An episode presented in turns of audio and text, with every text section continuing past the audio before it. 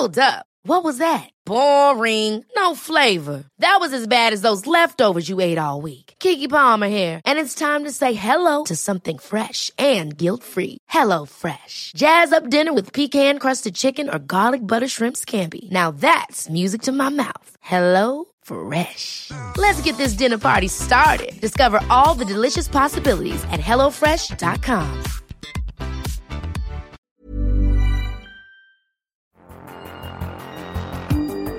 The Somewhere in the Skies podcast is free to listen to every week. But if you would like to help support the show, we have a very active Patreon page where you give what you think the show is worth. In return, you'll get early access to the main show, bonus episodes, and priority to ask our guests your listener questions. Your support truly makes the show continue and grow.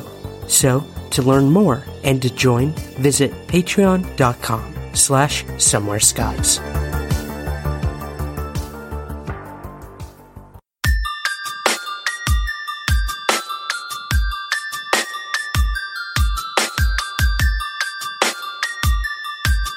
This is Somewhere in the Skies with Ryan Sprague.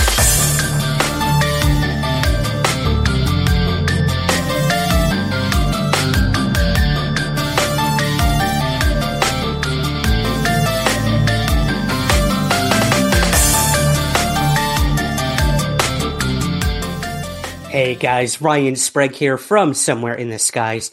Uh, tonight's going to be awesome. Uh, we're going to be talking to someone that I've been wanting to talk to for a while now, ever since I started listening to her podcast, and it completely blew me away. I immediately started uh, talking about it and became a super fan. So we're going to talk all about how the podcast came to be, how her book came to be as well, and everything in between, all things UFOs. So this is going to be super fun. Today we have Kelly Chase with us from the UFO Rabbit Hole podcast. Let's bring her in. She is an author, she is a podcast host, and a bunch of other things as well, which I'm sure we'll talk about. So, Kelly, welcome for the very first time to Somewhere in the Skies. Hi, Ryan. Thank you so much for having me. Of course, of course. Now, again, I said in that intro there, you know, I've been following your work ever since you started the show.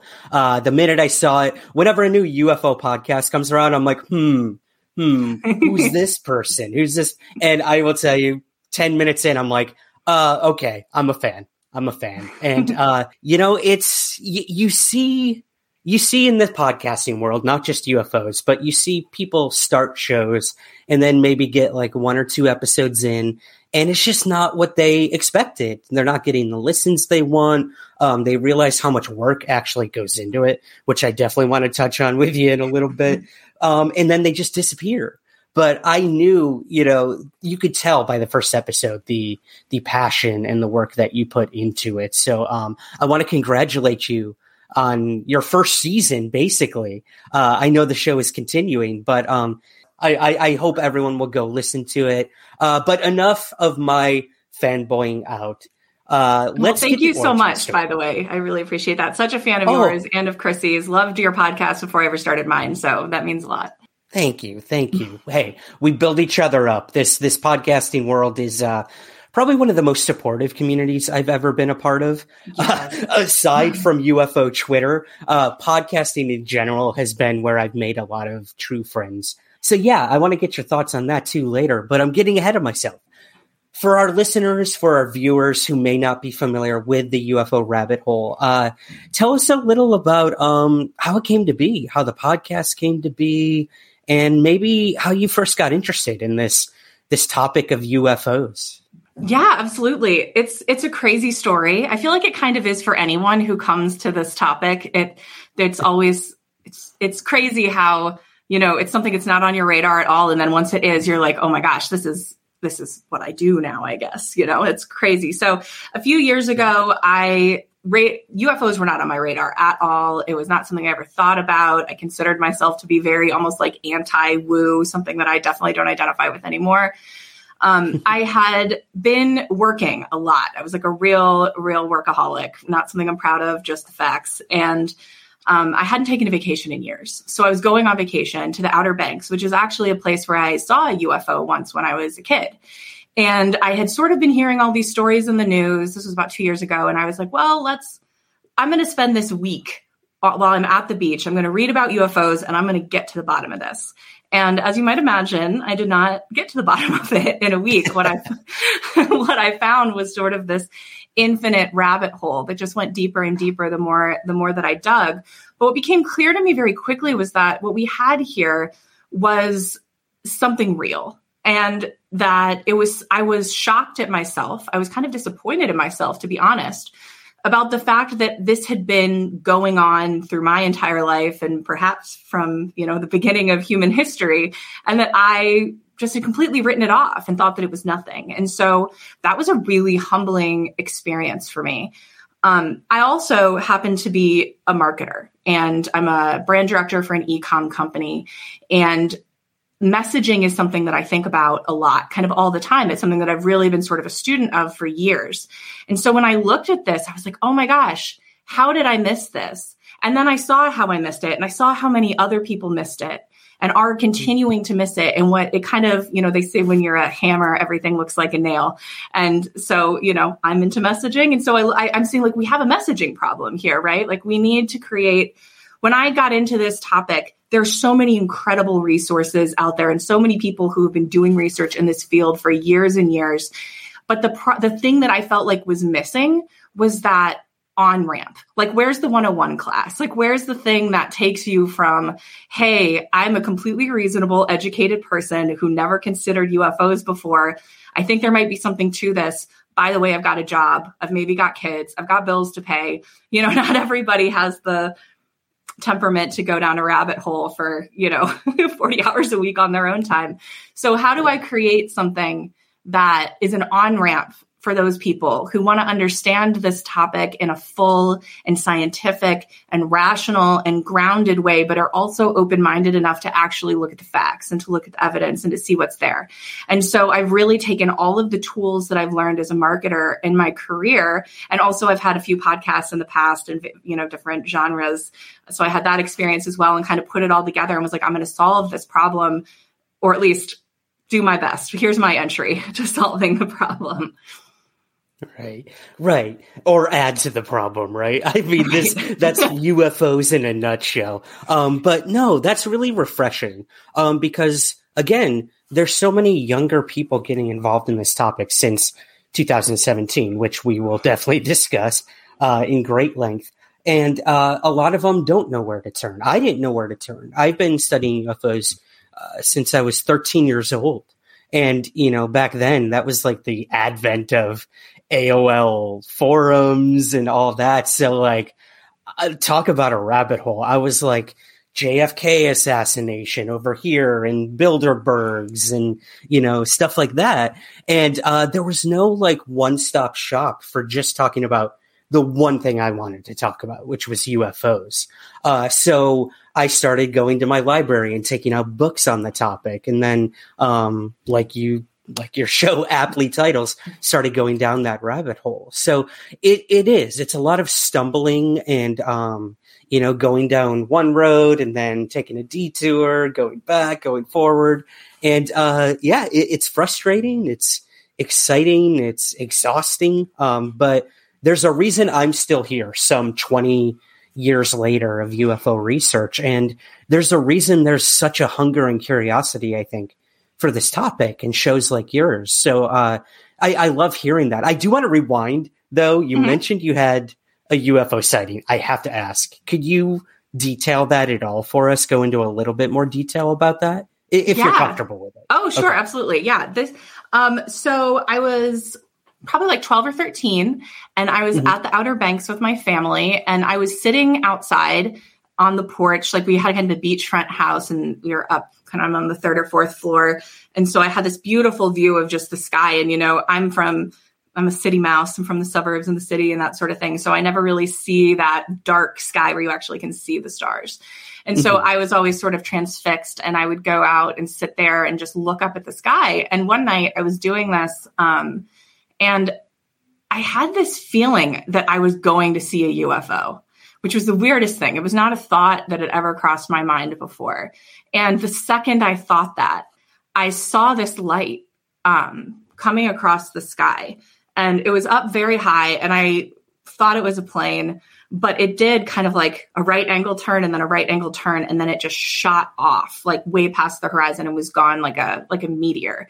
And I had never seen anything like that that could make right turns or move that fast. And I didn't have a lot of, I mean, I was a kid. I didn't like exactly have a background in like aviation history or anything, but that did not seem right to me. Um, and so I went inside and I told my family, and I was all worked up, and they all accused me of smoking weed and did not believe me. so, so that had been that that had been a sighting that had kind of stuck with me for my my whole life. But at the same time, I would go years without thinking about it because I didn't have anything to attach it to. I had seen something that I knew instinctively was impossible, but and, and everyone around me told me didn't trust me. And so at, at a certain point, you kind of stop trusting yourself. And it wasn't until I started really going down this rabbit hole and understanding that like this is something real that people experience all the time you know it gives you that perspective shift that allows you to go back and sort of excavate your older you know experiences you may have had in your life and i was really shocked to be like oh maybe I did see something. It turns out there's actually a lot of sightings in that area. So who knows? Interesting. So I guess to kind of fast forward then, um, you know, you had the sighting, you didn't talk about it for a while and everything. Uh, but then out of nowhere, you start a UFO podcast. So how does that happen? How, what was like that, that pinnacle moment? I know for me, it was, you know, I had been co-hosting a, another podcast, Into the Fray, with a colleague of mine, Shannon LeGro. And that was kind of, you know, she'd have me come on and talk UFOs every now and again. I was like the UFO correspondent.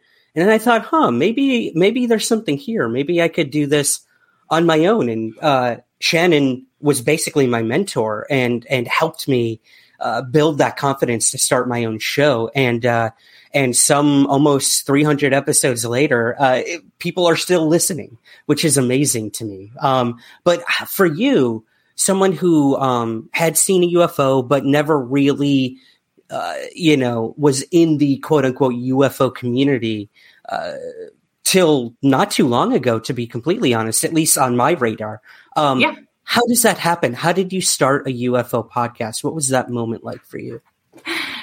It's actually it was pretty intense. It's something I've only like recently started talking about because it took me a long time to kind of unpack it and know I still don't think I know what happened to me, but just get to a point where I even felt comfortable discussing it. But I was this was in August of last year, so 2021. And I had been doing this now for like and by doing this I mean obsessively reading about eh, UFOs, just anything I could get my hands on. I didn't even know what was good at the time. Like I, it was just like, it was a mess. It was a free for all buffet of insanity. And I was just consuming everything from like Reddit manifestos to Jacques Vallée and trying to find something in between that made sense. And I, so I had like no real orientation within this. Um, I had been kind of thinking about starting another podcast, but in a very vague sort of way. But the thing that really tipped me over the edge was it was a random Saturday morning in August. I was sitting uh, cross-legged in the middle of my bed. I was actually surrounded by books because at this point I was like full-blown crazy style reading everything. Like it was all I was doing with my free time. And um, I had what I can only describe as the most intense psychedelic experience of my life condensed down into like two minutes. And it's hard to express exactly what I saw or experienced. It's I'm still dealing with that. But I will say I went into that experience an atheist and a strict materialist, and I came out of it certain that there is a God.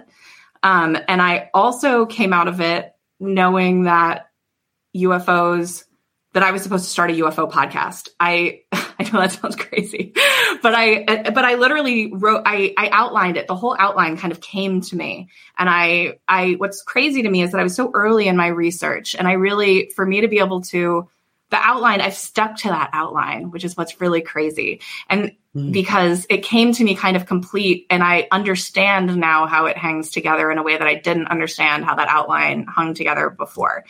So I don't really know what that experience was. And I think a lot of my continued study into this topic is um, is rooted in that. You know, I I am fully open to and respectful of ideas that people have about this being like a psychic download or communication or a.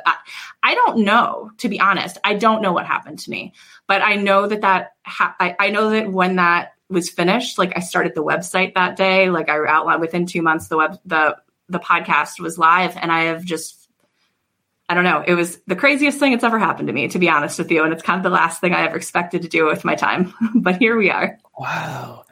That's, there's got to be something, especially with your UFO sighting, where you say you were almost drawn or pulled to, uh, to it. There's, there seems to be, uh, I think it was one of my first episodes within my first five episodes. I spoke to a, was a woman named, uh, Susan, uh, Demeter St. Clair, and she talks all about the parapsychological aspects to the UFO phenomenon and how a lot of people are just, you know, whatever, sitting around in their their house or driving on the road and something just tells them I need to look out my window or I need to go outside right now. And then something happens. So I, I can't tell you how many stories I've gotten over the years where that was the case. And um, I do truly believe there's something to that. And then again, you know, with this this experience you had you know, sitting on your bed and all of a sudden, boom, here you are uh, with with the UFO Rabbit Hole podcast. It, it's I I know that feeling where you feel like this was supposed to happen in some way, shape, or form. Um, I don't know. What do you do? You believe in destiny? Is that something you you ascribe to, or what do you think? I'm not sure. I I'm not sure what I believe right especially right now because I feel like I'm kind of in an expansion mode where I'm mm-hmm. taking in a bunch of new ideas and I haven't necessarily like whittled them down to decide what I what I think. I will say that I'm writing a book um, that I'm hoping will be out next year about this very phenomenon. I think that there is something about it's very weird to me how the more I learn about the phenomenon, it actually really fits into the work that I was doing in marketing. Like, for instance, I was teaching I've been teaching the hero's journey to my teams and doing corporate trainings and stuff like that for years as a way to kind of like leverage. I really see the hero's journey as being a kind of technology that like interacts with the software of consciousness that can you can use to drive certain action. You know, I've always said marketing is kind of like uh, psychology for sociopaths in a way. Um, but uh, there's something about that call to adventure that happens in the hero's journey. There's like this initiating event in the and, and paranormal experiences, the UFO phenomenon, things like this. Like seeing a UFO is a great example of like an initiatory experience that that starts that that cycle and that journey and that seeking within someone. It's the recognition that your life is that the world is more than you thought it was. That there's that there's more out there. That there's that you are somehow more important than you thought you were, that the world is some, or it's there's more meaning or significance than you thought, like that, mm-hmm. or that there's some kind of a secret, right? Like that's what starts the hero's journey.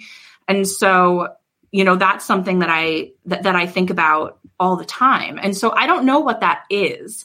And I don't know what causes that. Um, but I do know that it's probably the thing that I find to be the most interesting of, of all of this is how it is not just what the UFO phenomenon is, but how it changes people and how it transforms people and how it, because to me, part of the reason that I even, like, I was afraid to tell my story before, and I still tell it with a degree of hesitation now, but the reason that I'm so open about talking about it is that once I started telling my story, other people tell, started telling me theirs. And I realized that so many people, like you said, have had this story is like a very common story. It's not, I'm, not, mm-hmm. I'm in no way unusual for having gone through something like this. And so I am, I think that, you know, for me, UFOs are kind of the, the doorway into this whole topic and kind of hoping to expand people's minds to new possibilities. But the work that I think I'm going to be most focused on moving forward into the future is probably going to be around this idea of storytelling as a technology and how that impacts human consciousness. Interesting. Yeah. And storytelling has been around since the beginning of time. So the evolution in that, of course, it's going to, it, it will lead, I think, to some sort of convergence as we move forward. Um, uh, I love that. I love that road you're going down. I can't wait to see what comes of that. Um, well, I have to ask, you know, for a lot of the people who are kind of new to the topic. A lot of that has to do with boom, New York Times, 2017. This article explodes and um, goes viral, and the whole world is now talking about UFOs. And I know that's um, that was kind of how you started the podcast was with this whole Tom DeLonge to the Stars Academy um, thing, and uh, you know say what you want about Tom DeLonge and how all that all ended up playing out, but we do have him to thank for a lot of where we are today in the conversation, whether it's in the halls of Congress or, um, you know, TV shows or the mainstream media covering the topic. It was not like this before 2017. Nobody was listening to us except one another. And now the whole world is listening and, and it's really changed everything. So, I guess for you, what was that moment like when you first read that article, and why did you se- decide to start the podcast, kind of talking about this whole uh, post 2017 ufology? I guess. Yeah, that's such a great question. I mean, I think part of it is because that's the story that was sort of the, my my entry point. Although I didn't get there in 2017, it took me a couple more years. Um, but also because th- what? Okay, so in marketing, right? If you're going to introduce people to a new idea or like a, something that they're like not super familiar with, there's something that we, we, we talk about a lot, which is mental availability, which is basically that someone needs to, when they identify that they have a need, is when they're going to think about your product. Like that's when you have the opening to kind of get in there and potentially like make your message heard is when they when they are able to connect that need with the thing that with the thing that you're offering, right? So they use this example of toothpaste. Uh, it's like marketing 101. It's in every it's in every book. So they invented toothpaste like back in the I think like 1820s, but it didn't catch on for decades until marketers came along and made it popular. And the way that they did that was by um, they talked about the film on your teeth. Now, before that, hmm. people had never, it's not that there wasn't plaque or that there wasn't tartar or that people didn't have a film on their teeth before. It's that like before toothpaste and before, you know, toothbrushing was a regular thing, everyone just had that. And so it's like, it's like air. It's just, it's just there. It's just part of your life. It's not something of which you are conscious, right? But the mar- these marketers then put it into people's heads. There's a film on your teeth. And once people attach to that, now there's a need, right? Now there's a reason for that information to penetrate. And so, in some ways, 2017 was like that. 2017 was for people who may have been open to this topic, but weren't, but would have been if they were like, well, if there was any kind of evidence, like give me any kind of evidence that this is actually real, that, you know, that they would. And 2017 was that. 2017 was enough noise, enough smoke that you almost have to say there's a fire here, right? Like that there hmm. when you and, and when you really dig into the story, I think Tom DeLonge in particular, I don't think that we've talked, I don't think we talk about him enough. I've seen even just in the time that I've been in the community, this sort of like moving away from Tom DeLonge in a way. And granted, Tom DeLonge's back doing Blink 182. He's, I don't think he's like waiting for our attention or anything, but I don't think people, I think a lot of people coming into this topic aren't even like aware of how much proof there was backing up everything that Tom DeLonge said and how crazy the things he was saying in 2016 and 2017 were leading up to this development when we know we have proof from the people themselves and through the Podesta emails that were leaked by WikiLeaks.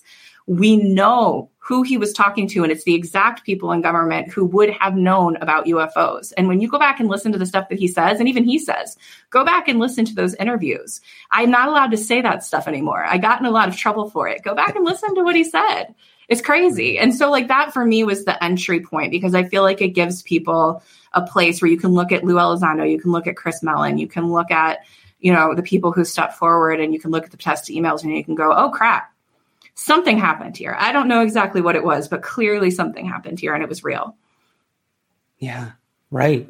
Ugh, it's crazy. It's I, I have gone back, you know, and everyone always alludes to the um the Joe Rogan uh, interview that Tom DeLonge did, which everyone considers like a complete train wreck.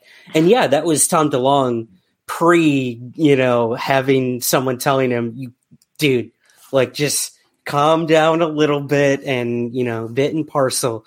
But um, you could hear he had clearly been told things that completely blew his mind and altered his perception of reality, as I'm sure any of us would if we were talking to the people he did.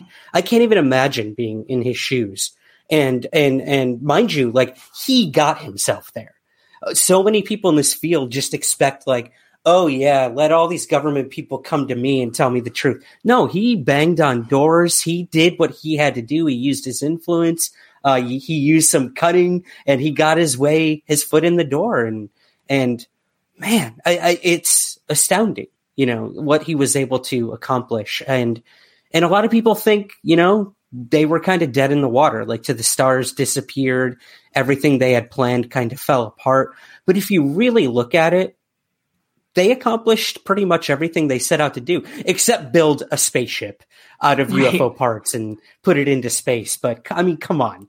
Come on. Well, I don't think anyone thing. honestly thought that was going to happen. No. And I and I think that's and I think it's not even fair to really fault him for that, especially because yeah. everything else he said he was going to do also sounded impossible, but he did accomplish those things. Like if it wasn't for her, his kind of overblown ambition and his just like it's almost like he doesn't connect with the reality of the situation and so the reality of the situation does not impact him like he's just it's like the cheat code for life is you just have to believe in yourself like tom delonge believes in himself. I don't know if i'll ever get there but i do admire it. Yeah i don't know if any of us will ever get there but hey hey um, we have him to thank for a lot of things. Um, so yeah i mean those episodes were really interesting. It was great to hear uh, to go back and appreciate I think all the things that they accomplished. You know, when I first started listening to your show, I was kind of in that that phase of is Elizondo like a disinformation agent? Like, was this all a big ruse or a lie? And it was so, again, refreshing to go back and hear step by step what had happened and um, how it kind of rolled out where we are today literally congressional hearings, literally a new office opening to investigate UFOs. It's insane. I don't even think they thought it was going to get to this point, but that's what happens. You put the ball in the air and other people are going to pick it up and, and roll with it. And now we're seeing Congress members getting involved. We're seeing, um, you know, a lot of people getting involved both in government and in the civilian world as well. You look at someone like Avi Loeb too with uh, the Galileo project. Once you light that fire, it's going to inspire other people to do things. And again, without without whatever Tom DeLonge did, I don't think we would have what Avi Loeb was doing. I don't think we would have these other independent organizations now investigating UFOs. It's just it's a what do you call that? Like a, a chain effect, and and it's it's awesome. I, I I can't wait to see where it all goes. I'm blabbing let's let's let's um talk about the podcast, Kelly. Um, you know, you talk about everything with Tom DeLonge, the Pentagon, and then you move into probably the meat of the problem, and the problem being nobody knows what the hell UFOs are. And right. if they say they do, that's when I kind of run away because if they think they know, uh, they have another thing coming. But you pose these really interesting theories on the podcast in in your your new book as well of what UFOs could be. And I love, if you don't mind, would you maybe break down some of those theories for us? I know there were kind yeah. of some like bullet point ones in there in the podcast. So yeah, give it to us. What are or what aren't UFOs? I guess that's such a it's a big question, right? Right. Let me just get this. I'll, I'll just sort this out, and then we'll be done. Right? We'll yeah. Get ready. Yeah. well, obviously, I never I never rule out that they're that they're human technology. I think that until we have a reason to take something off of the table, we should leave it on. And so that means that probably could some of them be hidden human technology? Sure. I think that there's certain things like in the Nimitz incident where you see something go, you know, 80,000 feet uh, in under a second and it's observed by multiple people and by multiple weapon systems, you know, suddenly th- some of those it's it's very hard to say oh that's hidden human uh, that's hidden human technology. Mm-hmm. so but i think it's important to keep it on the table. It's also very boring so i like to move on. Um, i'm bored of black budget projects that's lame. Um, i think that so there's a lot of other things that it could be. One is that obviously it could be aliens and I don't think that's crazy. We go through, I, I, go through in the podcast all kinds of different, you know, thought experiments, you know, from the Fermi paradox to, you know, all sorts of different things about how that might be happening or, or where they might be coming from or what that might, or what that might be like for us. And I wouldn't rule out the ET hypothesis either.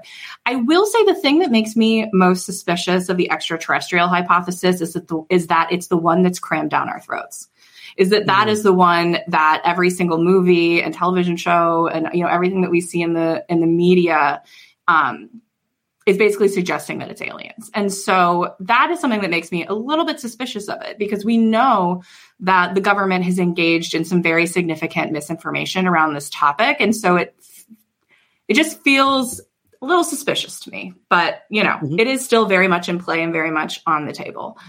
Um, from there, you kind of move into the weirder stuff. So there's the future human hypothesis that they could be coming from the future. I actually also like to remind people that they could be coming from the past as well. We actually don't know for sure that time travel into the past is possible. And there's some reasons it's, it's theoretical. Some people think you can, some people think you can't. Um, the second law of thermodynamics may keep us from moving backwards in time. Um, but we do know a way to move forward in time, which is basically with a theory of relativity through time dilation. So if you, you know, interstellar style, if you go really fast, or if you like slingshot around a black hole or something like that, that you know where it messes with time you can ex- you can move into the future where like t- only a few minutes passed for you but like years have passed on earth that sort of thing so i like to remind people they could if they are time travelers people always say from the future but why wouldn't it actually in some ways would make more sense that they were coming from the past, which is a little bit of a, a little bit mind blowing.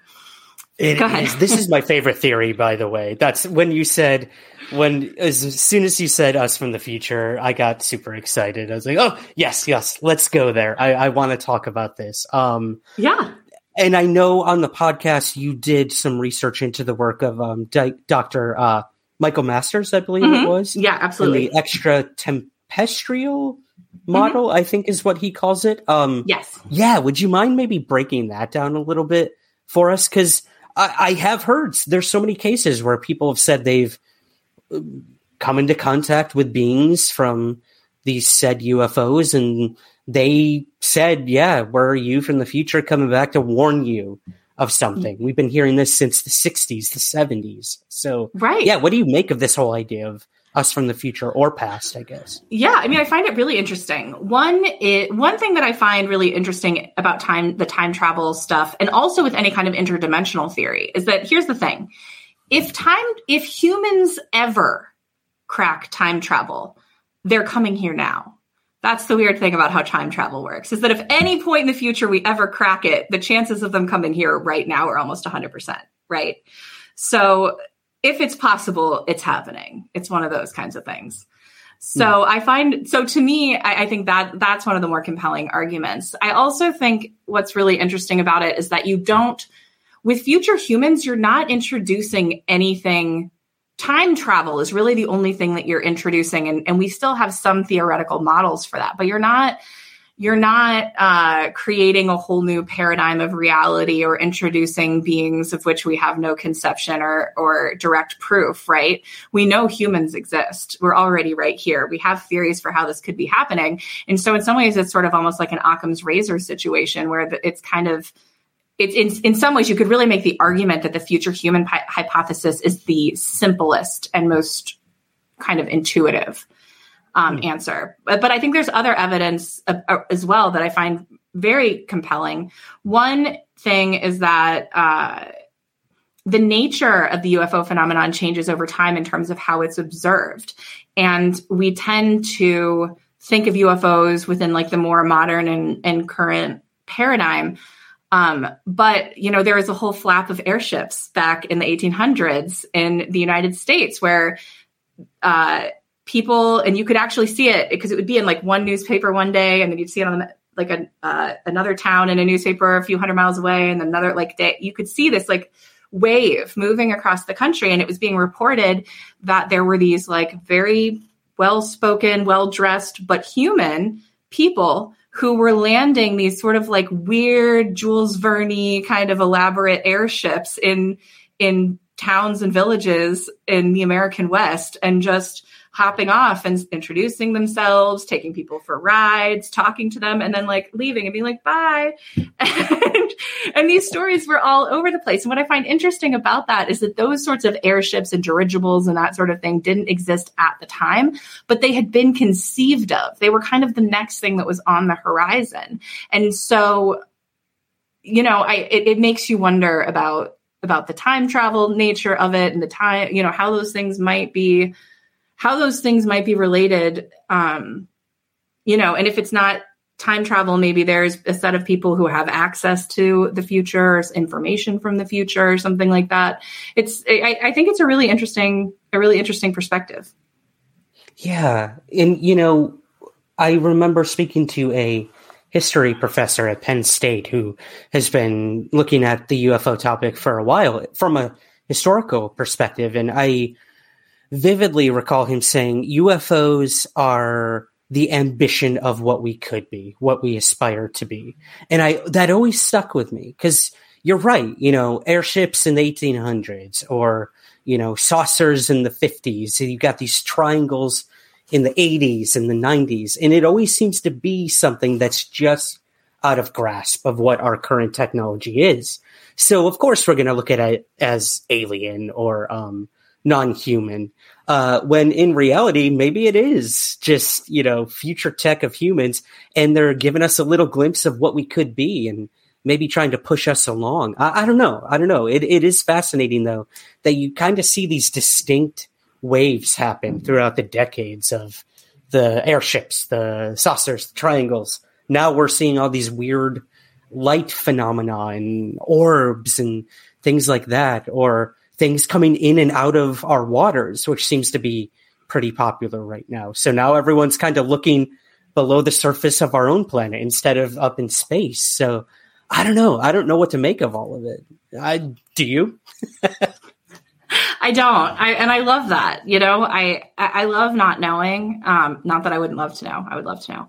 Um, but I think what's really interesting in all of it is that, like, I'm doing my next episode is going to be about the occult origins of the space program in the US, in Germany, and in the Soviet Union, and also how those influences sort of continue through through this day.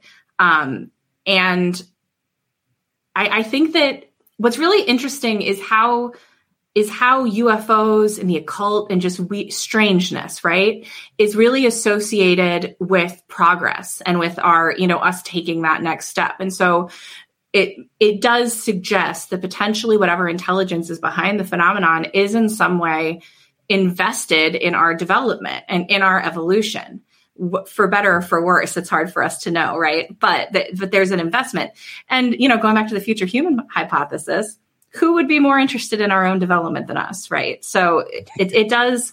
I, I, do find this this uh, kind of intersection of UFOs and the occult and technological development uh, to be extraordinarily interesting, and I think that there's I think that there's a lot of gold to be mined there. Interesting. I can't wait to hear that. yeah, we had uh, Mitch Horowitz on the show a couple weeks mm. ago now, talking all about UFOs and the occult and kind of the convergence of the two in today's modern world. And I do believe there's something to it. I mean, you you even go back to um, uh, you know, the days of like Aleister Crowley and yeah. the dude's trying to like summon spirits. And what does he do? He ends up like summoning a alien instead. So you're like, what is going on here? There, there's definitely some sort of connection, but I think you're right. Yeah, the occult literally just, and we give it so many bad connotations when in reality, all it is is, you know, not what we know, not normal. It, it's, it's there for progressing our, our entire state of mind and rebel against everything we've sort of been conditioned to believe. And I think that's what UFOs have always been they're they're the punk rock of like the unknown, whether it's cryptids or I ghosts. Like I yeah, that's why I've always loved UFOs. They rebel against everything you think they are, or the minute you think you have an answer to what they are, they just kind of punch you in the face and say, "Yeah, nice try." Like I'm going over to this mosh pit now. So I don't know. I don't know. I, I it's fascinating. Um, well, okay. So we have these different theories on what UFOs are or aren't. Um, interdimensional and ultra terrestrial is another one you tackled. And you did touch on that a little bit, but I, I was wondering if you could expand upon that. Because for me, whenever I hear interdimensional or ultra terrestrial, uh, it's not that I tune it out, but my mind just can't wrap around what that actually means. You know, Yeah. we've heard like Elizondo and these other people saying, yeah, like what if UFOs or the intelligence behind them was right next to you and you never even knew it? And that just, that always gives me chills thinking about that because I don't quite know what they mean.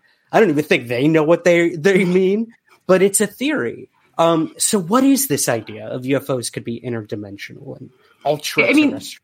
Yeah, I mean, listen, it breaks my brain too. I I struggle with it. I think I, a lot of the issue is that what we don't have is sort of a consensus on what a a different dimension even is, right? There's a lot of different models. We can't prove that other dimensions exist, but we do have a few different branches of science and like, you know, quantum computing and that sort of thing that definitely um, require the assumption that there are other dimensions. So we have, but we have like indirect evidence at best. But there's, but even there, there's like different models. Like with string theory, I think there's like exactly 11 dimensions, right? And they're, and they kind of fold in on each other. So like the third dimension exists within the fourth dimension and then the fourth dimension exists within the fifth Right. dimension, you know, and I have a hard enough time imagining the, the fifth dimension that the fourth dimension would reside within.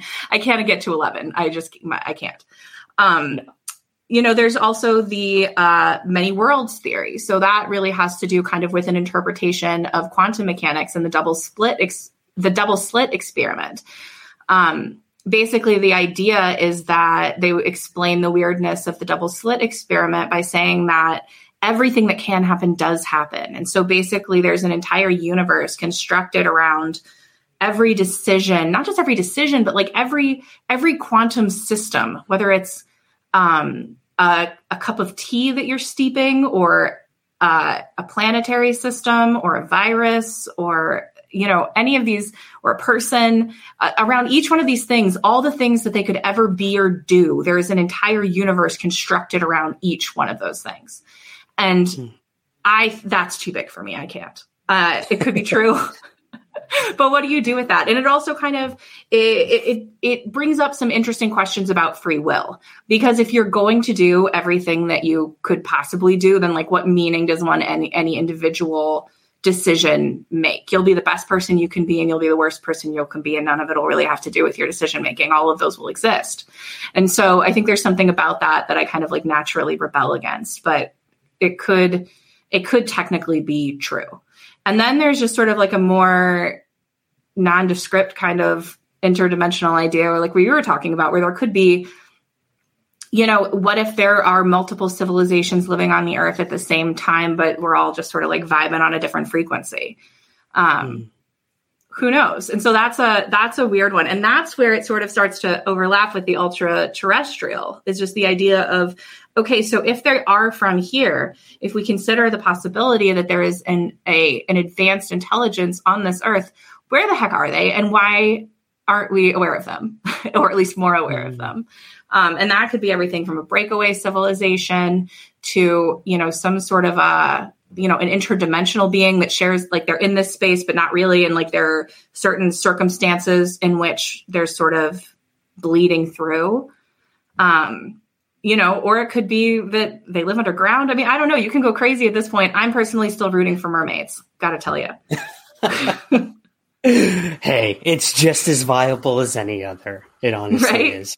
Yeah. um, yeah. Oh, so many, so many roads we could go down with that. Um, I do want to touch on probably one of the most controversial aspects of the podcast that you covered and, um, and controversial television shows out there.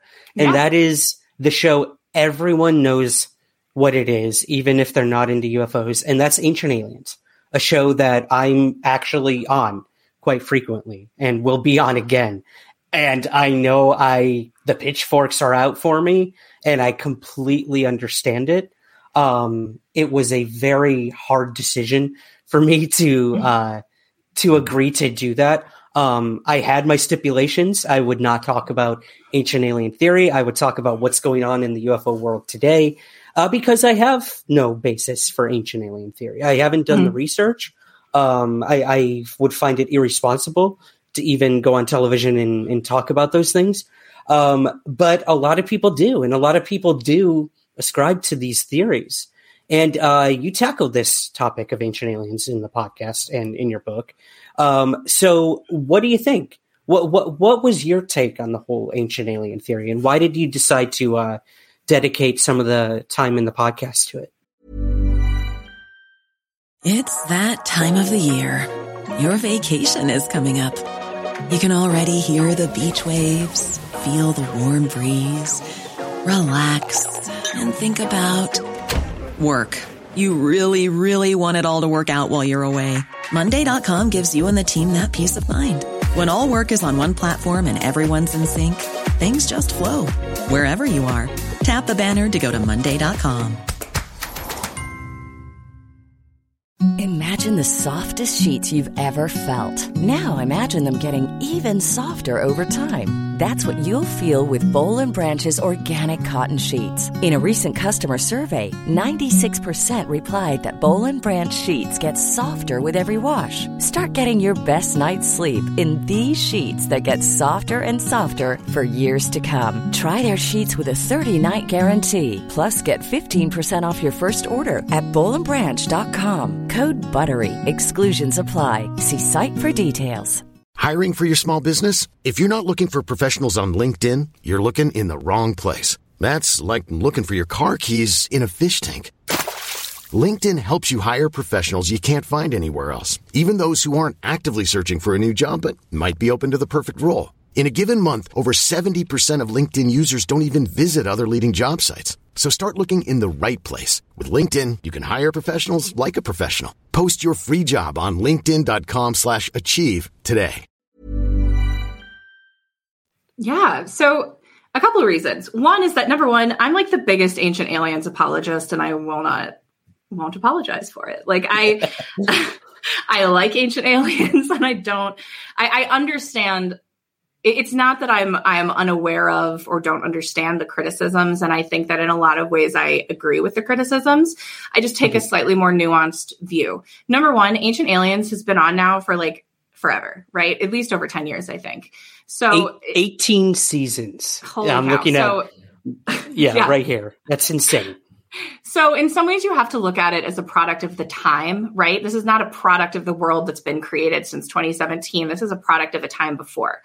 So if you're going to get anything like this on television, there almost has to be this kind of like absurdist angle to it, or else they're not, if you take it too, too seriously, they're not going to put it on television. And so right. I think being someone who's worked in the media and with the media for my entire career, it just makes the, I just look, I think I just look at Ancient Aliens with like a slightly more forgiving eye. Um, I do think that Ancient Aliens goes a little too far and that they make connections that aren't necessarily there and they kind of, you know, pigeonhole things to make the story. And, you know, that's, it is what it is. We know what Ancient Aliens is, but it does expose people. And for me, it exposed me to ideas that I hadn't been exposed to before. And some, some of them I investigated and I was like, well, that is complete crap. And I can't believe they put this on television. And some of it I investigated and was like, holy, there's really something here. And to me, what it opened up was, um, number one, an understanding of the fact that there truly are anomalous arc- archaeological sites around the world that are not being reckoned with fully by mainstream archaeology.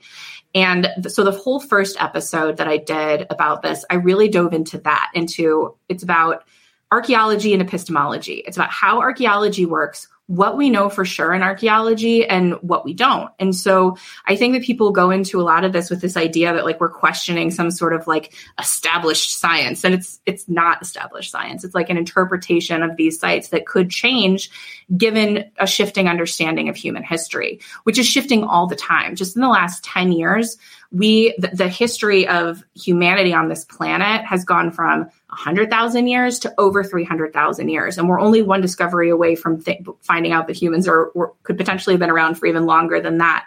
And so we're always interpreting these archaeological sites in the context of what we know at the time. And I think it just takes a little while sometimes for things to catch up because in particular in 1990 there was the discovery of Göbekli Tepe in Turkey and to me that's the linchpin. Like that is the place. Because what Göbekli Tepe tells us is it was built this phenomenal um, archaeological site in Turkey that shows clear understanding of things like descriptive geometry and complex astronomy and just like art and history and just engineering that should not have existed at the time. This was 6,000 years before this sort of civilization was supposed to be able to exist.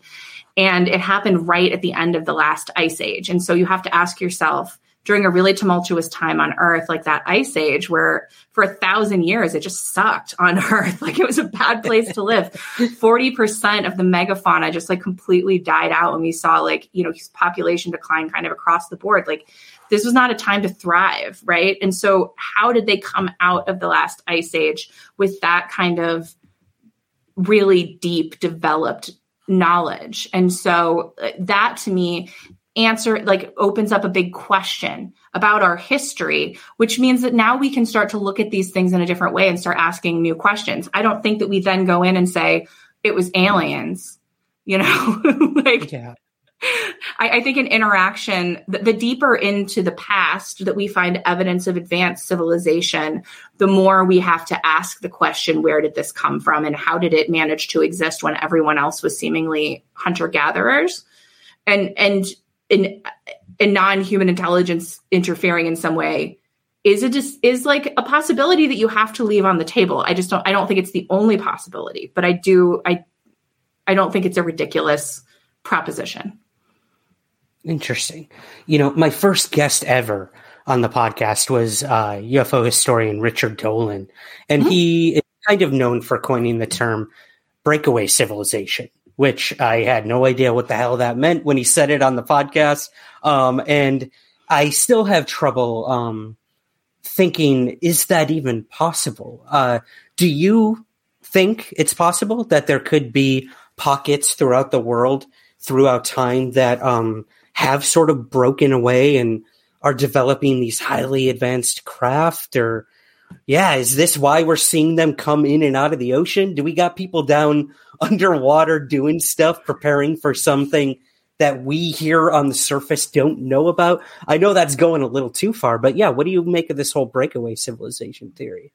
I mean, that was an idea that I think when I started, I, I found to be a lot more ridiculous than I do now.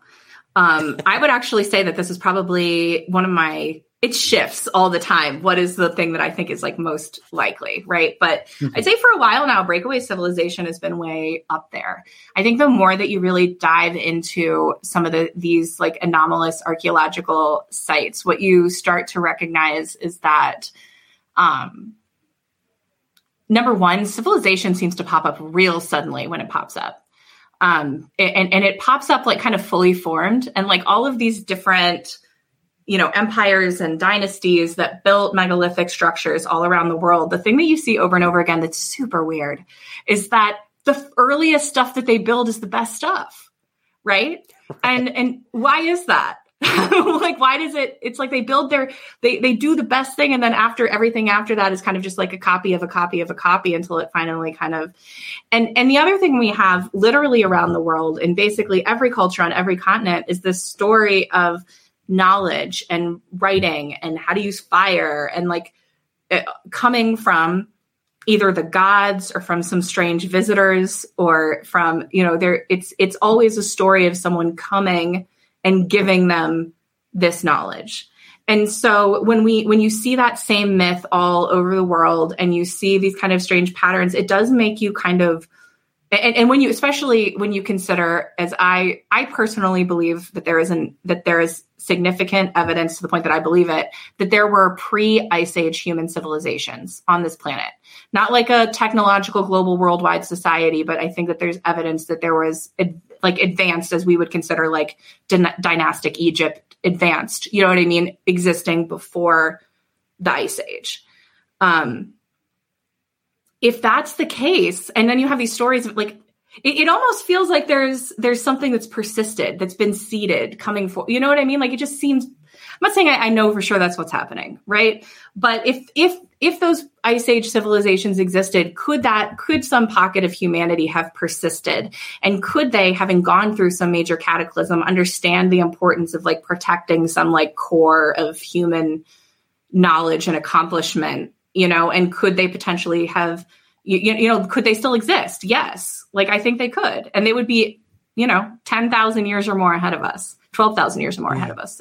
Exactly. So interesting. Yeah. And I, I like the point you made of we are gradually discovering that human civilization existed longer than we first uh, thought it did. And, you know, that kind of brings us up to uh, modern day with Graham Hancock. You know, the the the highly controversial television show that he just had on on Netflix, and a lot of people were like really upset with a lot of the thoughts and theories he brought forward, um, while others were like, "Huh, there's there's something to this." Um, and I'd actually, if you don't mind, I'd love to move to uh, one of my listener questions has to do with sure. what we're talking about now. Cool. Um, let's see here. Gareth on Facebook. He says, Hi, Kelly. Just finished listening to your three part series on ancient aliens, and I just watched Graham Hancock's recent series, Ancient Apocalypse. Um, and this is interesting. He brings up Bob Lazar. If you buy into any of the stuff Bob Lazar has said, I know a lot of our listeners do not, um, and some do. Uh, he says Bob Lazar has also stated that one of the craft at S4 was an archaeological find.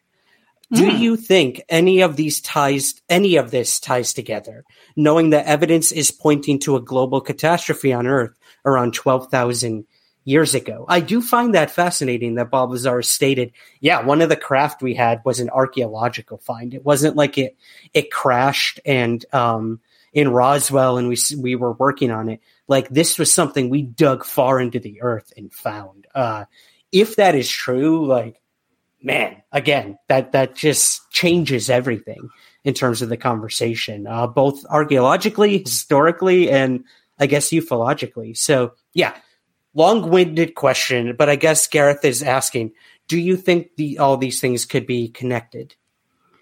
I, I do think they all could be connected. I, I don't know where I stand on Bob Lazar. People ask me that often, actually, and I I think I've gone back and forth on it so many times that I've just I've I'm I'm agnostic on Bob Lazar. I'm I'm interested in what he has to say, but I don't assign any definite truth value to it. It seems something strange is, is going on there, right? Where there's it I, I just don't feel like we have the whole story, but that doesn't mean I necessarily don't believe him. Um I I would love for that story to be true. That would be very exciting. I do think it's possible right? Like I said, I don't I'm not sure that I'm not sure that UFOs and ancient human civilizations are connected. I think they probably are. It there's there's a lot of smoke there. And there's a hmm. lot of, you know, even when you look back just the stories that are recorded on all these megalithic structures of beings that are coming from the sky that are in craft that are you know these are the same story it's, it's essentially the same story so I, I tend to believe that there's a connection there um, I don't think that we have found the smoking gun that that our civilization was seeded or that there was some sort of intervention by a non-human intelligence. We, I don't think we have that smoking gun yet. Um, and it may not it may not be it may not be related. you know what I mean? It may just be another weird thing that we didn't know that we didn't realize was true and turns out to be true. I think they're my my every instinct tells me that they are related though. Okay last question on theories because uh, mm-hmm. I've got some closing questions. And guys, if you have any questions for Kelly, put them in the chat now. Um, as we sort sort of start to wrap things up, Kelly does have a life, and we'll let her get back to that soon. Um, so I appreciate your time, Kelly. Um, oh, of course. Theory wise, um, I guess this idea of panspermia. You mentioned the word seeded. Um, are we the aliens on our own planet? Is that something you you would uh, entertain? Totally. Yeah. I think I, there's a couple of reasons for that. Uh, one is just something that when I when I started diving into the UFO topic, something that for me was like a red flag, like clearly this isn't real, is that um, so many stories involve beings associated with these craft that are humanoid. And to me, I was like, that's stupid. Like, there's no possible way that they're all humanoid. But then the more I looked into it, my my thinking on that started to change, right? And so I and it makes me start to wonder is there a reason why there why there are humanoid? Is there some connection potentially between between us and them? And we don't know if what we're seeing is even really them, you know, could it be some an avatar of some kind? But I do think the fact that they're humanoid um, is really significant. Um, the other reason humans don't totally make sense as a species. If I just dropped you in the forest in even like a temperate zone by yourself, you'd be screwed, man. Like, I mean, I, a super outdoorsy person can make it for for a while, and there are certainly people who are out there homesteading or whatever. But like, like we're not made to be left outside. We have to put clothes on. You put us in the sun, and we burn. We get too hot. We get too cold. If we get too hot, we start sweating and just like immediately dehydrate and die. Like, we are not.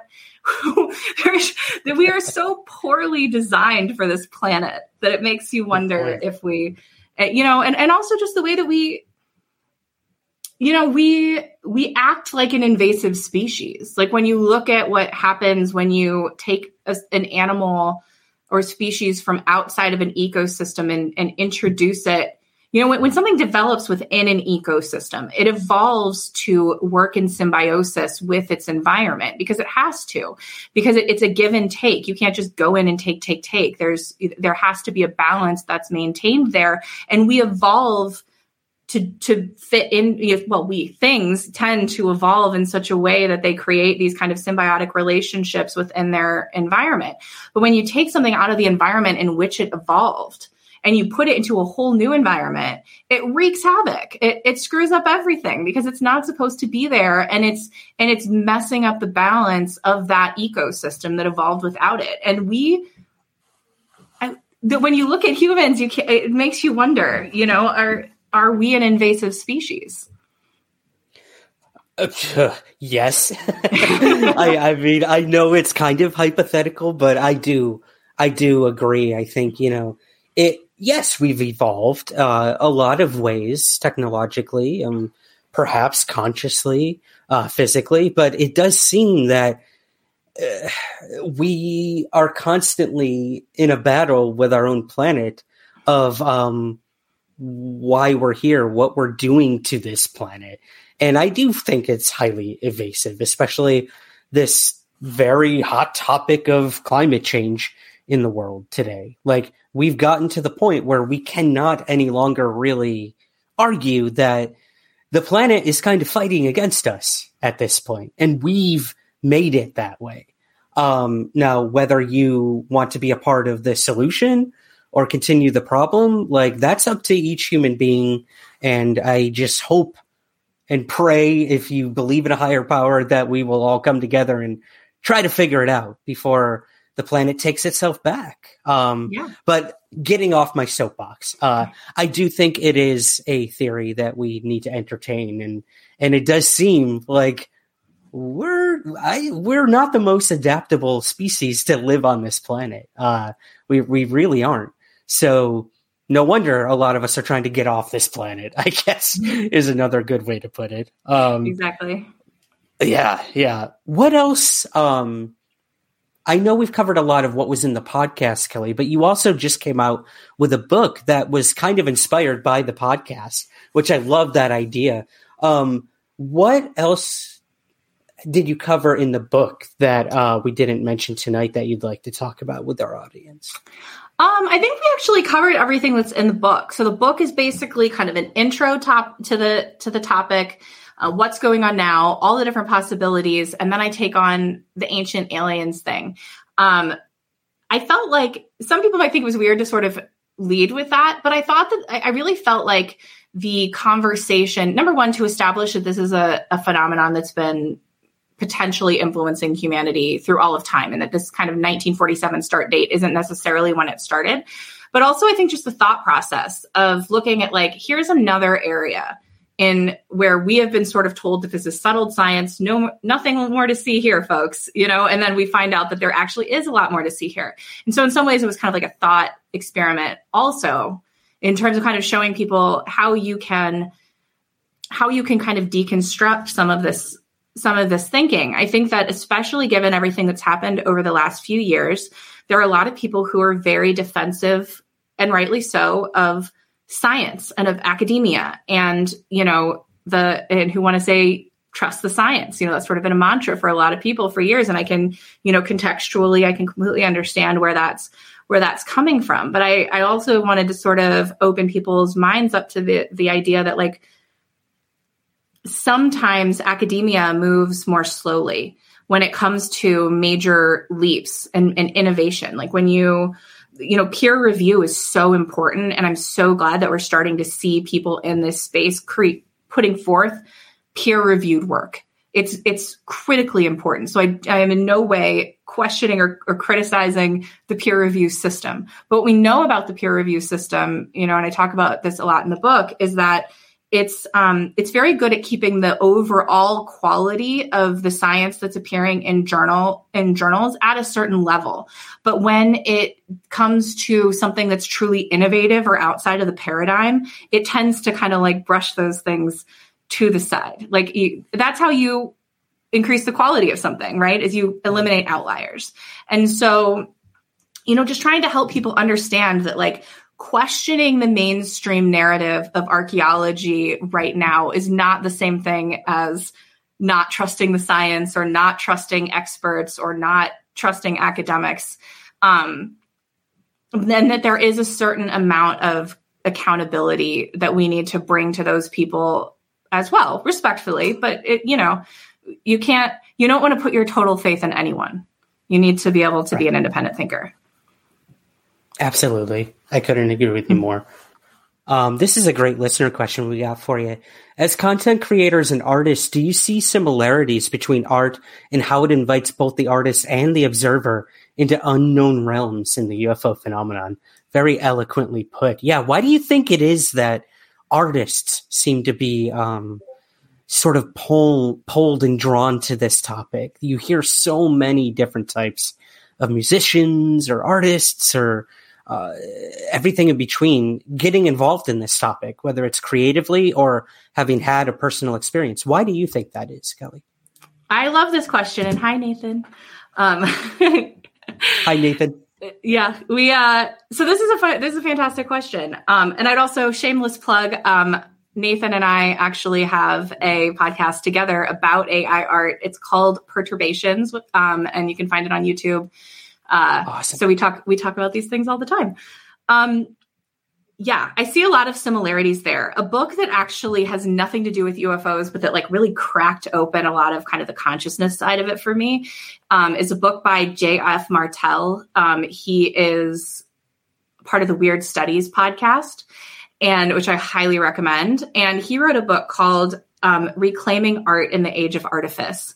And it is one of the most eloquently, beautifully written books I've ever read. And it speaks to exactly, you know, kind of what we touched on before the sort of, um, the ways in which both UFOs, well, I guess he doesn't talk about UFOs, but the way in which art can sort of connect us to this other deeper realm.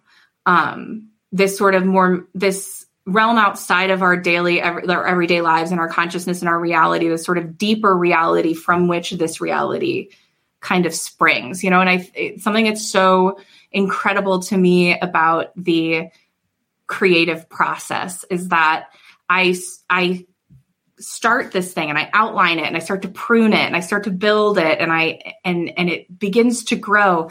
But with any work of art, whether it's a podcast or a book or anything else, there comes this point where it kind of takes on a life of its own and where it kind of starts growing towards some unseen light like the way a plant grows towards the light it's it's it's starting to take on a path that's not necessarily being guided by me and where there's sort of an interactive element to it where there's a give and take and suddenly this this work of art becomes something separate from me and becomes something of which like I am intimately tied, but that also has a life of its own. Like I love people send me pictures of them holding my book and I think about it. It's out in the world. It's having a whole life and existence that has nothing to do with me.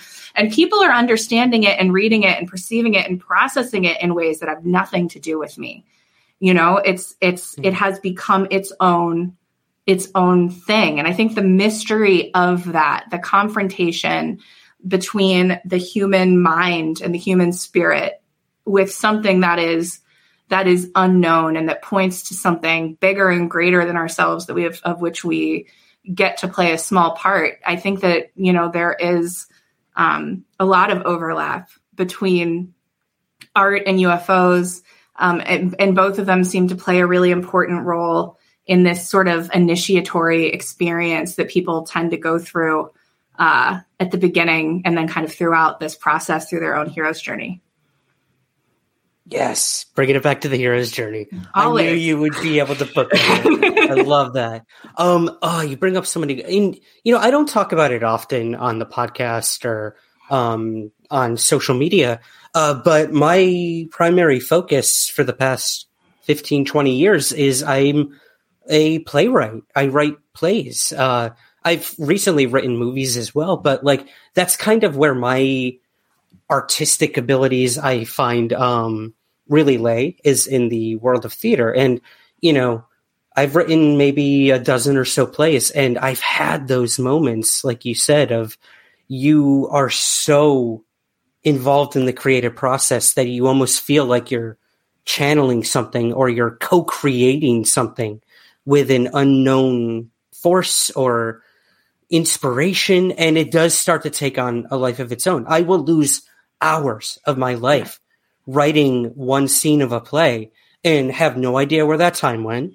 Um, or who, I, I'll start taking on the characters, not just in my head, but like literally in my physical space and acting things out. And it's just like, if someone saw me from my window doing what I do creatively, they would think I was insane. Uh, but that's, that's how an artist works. And I think there is something truly powerful that kind of takes over when the creative process um, is is happening. And then, like you said, once it's done and it's out there, it's like giving your child away and just trusting that they'll be okay and that um, whatever you taught them will inevitably help the world somehow. And that it, it's crazy. You know, I spend so much time trying to make an episode every week and get it out on time and and adhere to these deadlines that I have or expectations. And you don't always think about who is actually listening or watching this right now. Um, you're so focused on keep getting stuff out, keep doing what I'm doing. You don't take those moments to really sit down and and and I'll get emails being like, "Hey, I listened to episode 76." I'm like, "Oh my god, that was like three and a half years ago."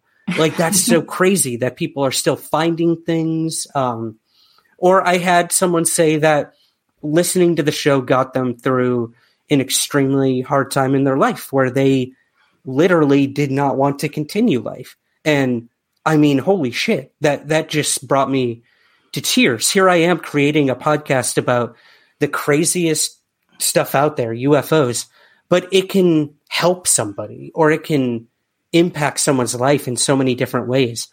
And as an artist, you don't always realize that or I guess appreciate that in retrospect. So yeah, so anyone watching or listening, thank you. Yes. uh, thank you for just trusting us with this topic and for um, having these conversations with us. I'm done talking. I, I, love this question that Nathan brought up, and I'm I loved your answer for it. Um, I guess, Kelly, to kind of wrap things up, we have to talk about the conference that you're going to be uh, co-hosting and going to in New York City. Let me get the title right: "An Inquiry into Anomalous Experiences and the Phenomenon." Um, yes. This was created by uh, James and Jay Christopher, um, and it's going to be the second one that I believe you were at the first one as well, right? Yes. Yeah. Okay.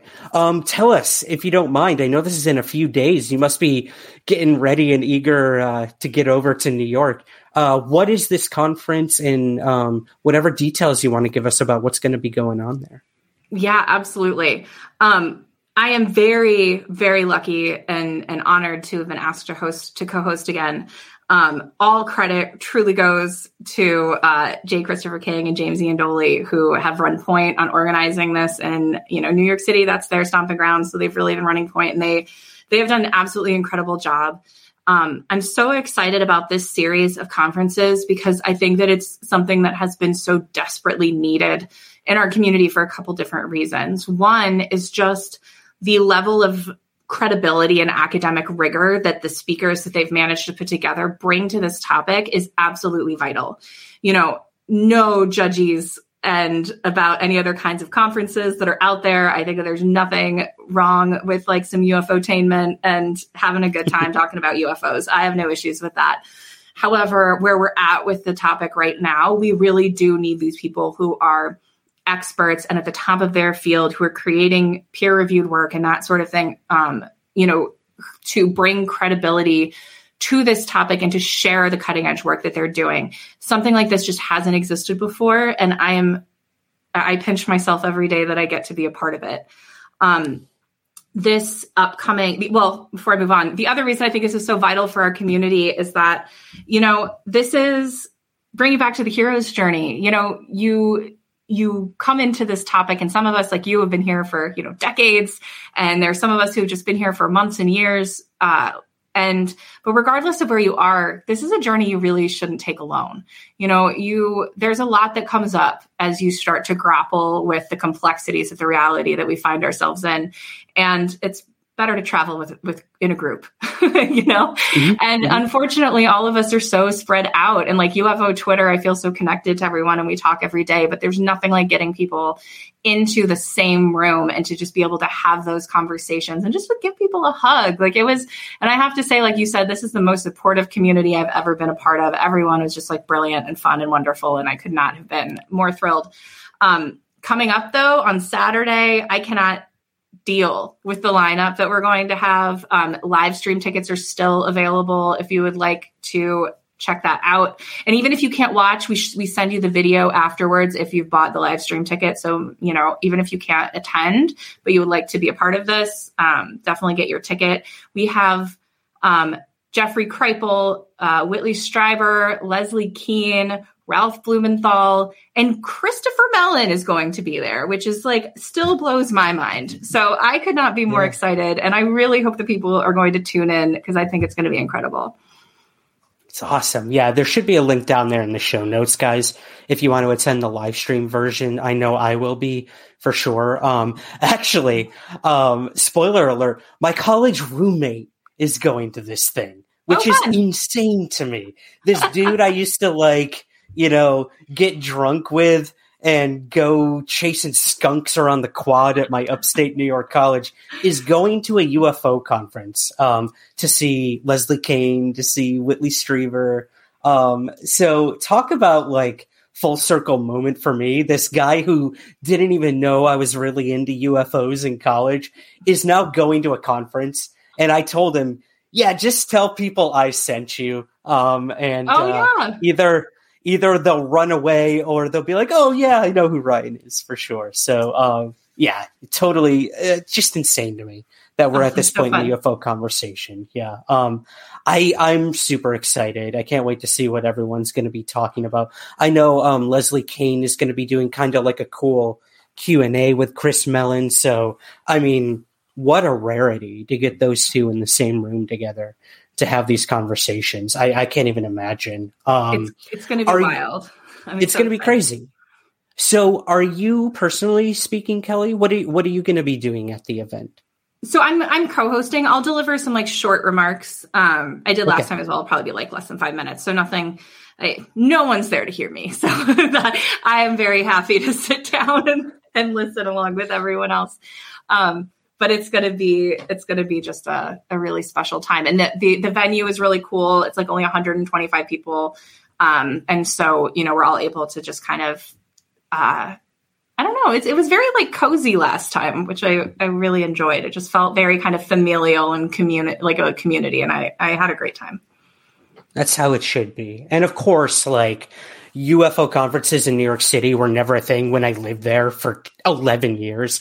And now the minute I move out of the country, we've got like this amazing event happening. Such, I such know. is life, but I know. Well, I will definitely have it, to make it. For sure. Something, well, I think they're going to do a few more next year. I think it's going to be cool. three. Don't quote me on that.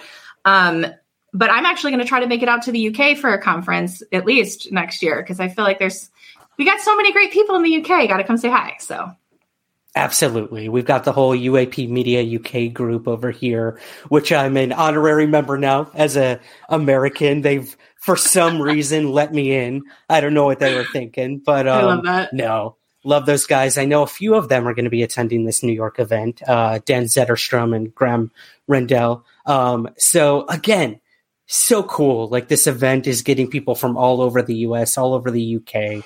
Um, so I highly, highly suggest people check it out if you can in person, but if not, the live stream link should be right there in the show notes, guys. So check that out. Um, last question for you, Kelly, before we go. Um, I mm-hmm. always like to get people's uh, opinions or suggestions on this.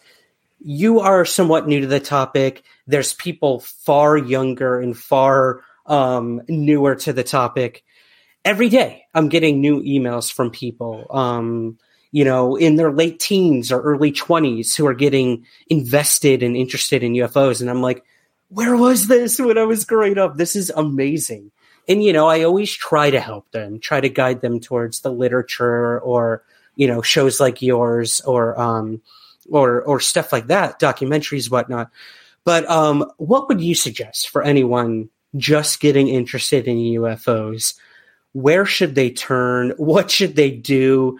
Um, what pitfalls should they avoid? I guess. Um, yeah. What are your suggestions for anyone watching this tonight and being like, "Whoa!" Like I didn't know UFOs were a thing, but apparently they are. Uh, what would you suggest for them?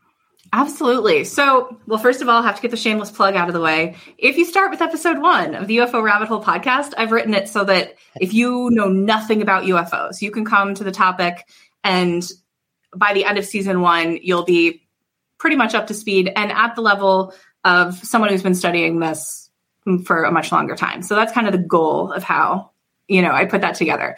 But putting my shameless plug aside, I think there's some amazing resources out there.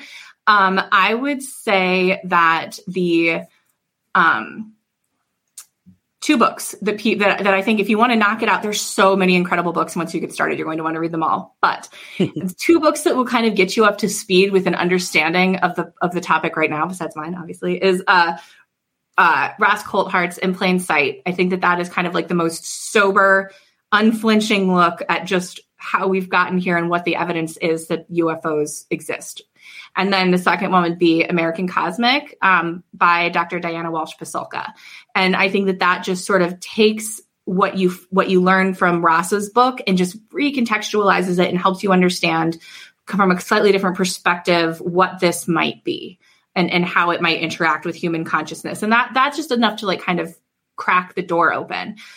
From there, I would say to people, follow your interest, follow the thing that sings to you. I think that in all of this, we each had kind of our different avenues that brought us into the topic and brought us close, you know, that, that really sparked that interest in us.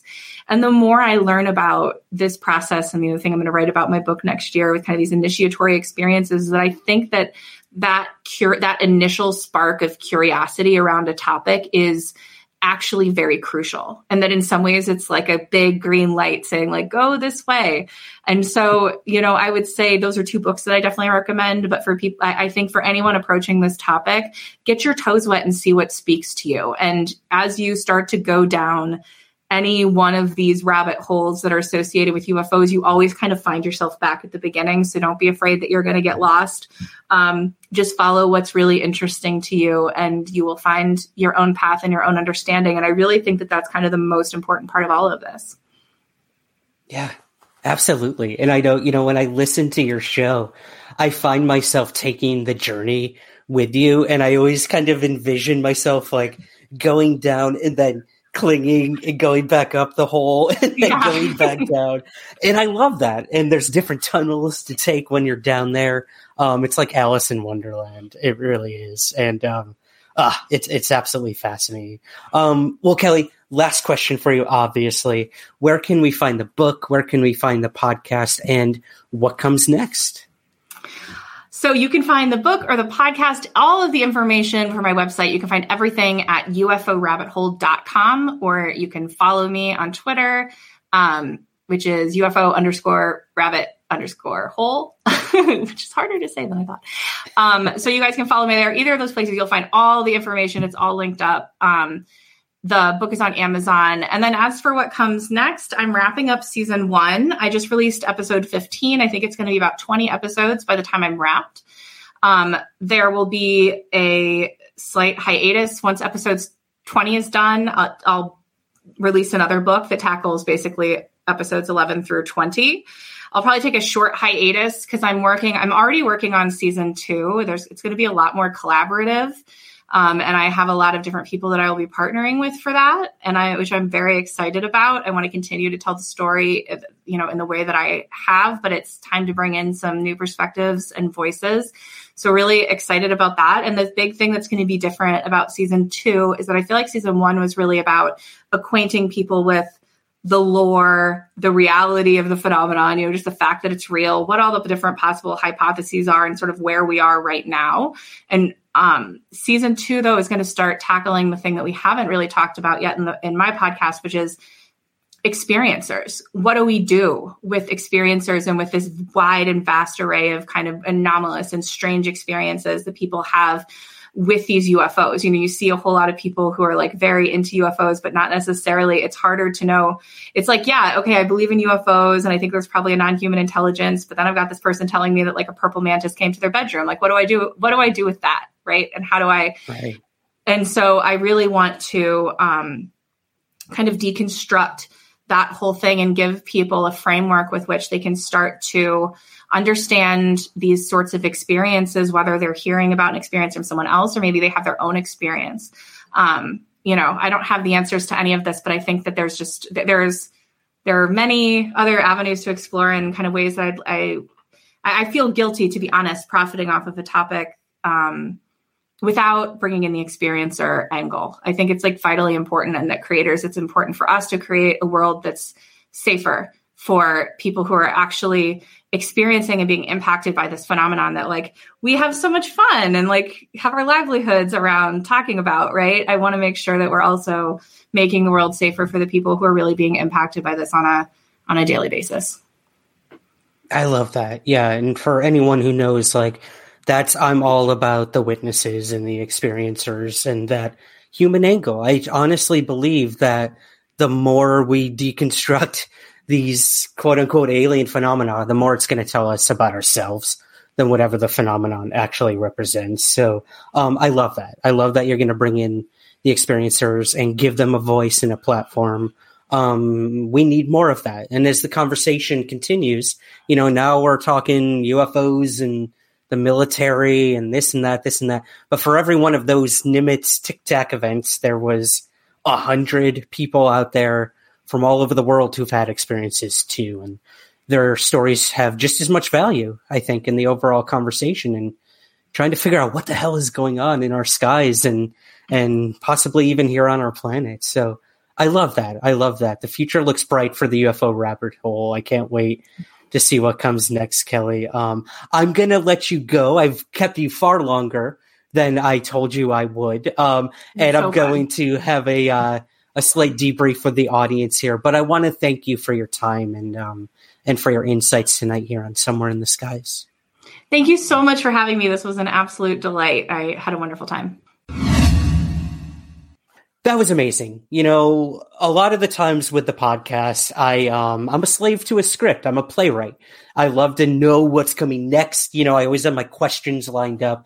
Uh, but with Kelly, I knew we could just come on and have a conversation, and that's what happened. And I think that's where you get some of the best uh, conversations. To be honest, when you don't know where the road is going, and um, that's kind of what the UFO rabbit hole represents is going down these different roads and avenues and clawing your way back up when you think you have the answer. And it's exciting, it's frustrating, and it's a journey that uh, we all continue to take. So, again, I want to thank Kelly for coming on tonight. It was a fascinating conversation. I hope you guys enjoyed it. Um, as for what comes next, we're in the holiday season, and uh, I don't know if any of you were following my Instagram, but I posted a little teaser that I have a very, a couple actually, special holiday themed episodes coming up of Somewhere in the Skies. So be on the lookout for that, get you in the festive spirit. Oh, we also, here we go. for those of you who don't know, I'm also a crazy wrestling fan. I grew up with the WWF, the Hulk Hogan's, and the you know the Shawn Michaels, The Rock, Stone Cold Steve Austin, blah blah blah, and um. I'm actually going to be, I shouldn't say I, uh, this was set up by my co pilot, my co host, Chrissy Newton. Uh, we're going to be talking to Lash LeRoux, who was a professional wrestler for the WCW and the WWF, now called the WWE. And we're going to talk all about, you know, what it was like being a professional wrestler and growing up in that world. Um, but not only that, Lash is an experiencer and has a keen interest in UFOs and the unexplained. So we're actually going to talk a lot about that with him as well. I'm going to be the one asking wrestling questions. So I apologize in advance to Lash and to Chrissy and to all of you. But hey, how often do you get to talk to someone who literally is like a superhero in real life? Pretty, pretty cool. So be on the lookout for that. Be on the lookout for our holiday themed episodes coming up very soon. And be on the lookout for a new season of Ancient Aliens coming to you hopefully soon. Um, you're going to see some familiar faces on there, some new faces as well. Uh, I ran into a couple friends and colleagues during filming, uh, which was really cool. So look for some new faces on the upcoming season of Ancient Aliens. And again, please, if you can, December 3rd, the Inquiry into Anomalous Experiences and the Phenomenon Conference in New York City. Uh, please check that out. Kelly will be co-hosting that. And uh, a link should be right down there in the show notes. If you can't make it in person, uh, the live streaming live stream is available as well. So be sure to check that out. Other than that, guys, I want to thank you for hopping in tonight and for asking your questions and in all of your comments. Truly, truly appreciate it. Check out the socials. And uh, I also just created a TikTok. So you can join me on TikTok as well. Link is in the show notes, and uh, you'll see a different side of me over there. Some fun, funny stuff that I uh, that I got planned for my TikTok. Oh, God, I feel so old. The TikTok, and um, yeah, yeah, that's gonna be my kind of casual, informal social media where I'm just gonna go nuts. So be sure to check me out over there as well. And that's it, guys. Thank you so much for joining me tonight. And as always, keep your feet on the ground, but never stop searching somewhere in the skies.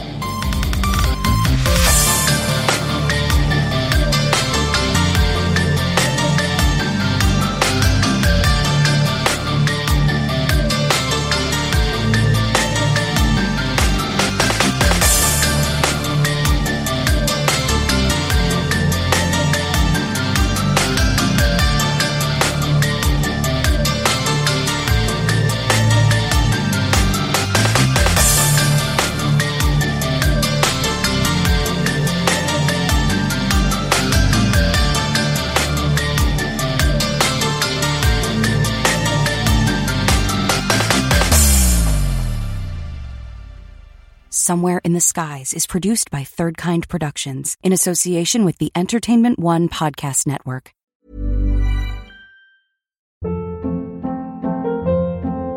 Hold up. What was that? Boring. No flavor. That was as bad as those leftovers you ate all week. Keke Palmer here, and it's time to say hello to something fresh and guilt-free. Hello Fresh. Jazz up dinner with pecan-crusted chicken or garlic butter shrimp scampi. Now that's music to my mouth. Hello Fresh. Let's get this dinner party started. Discover all the delicious possibilities at hellofresh.com.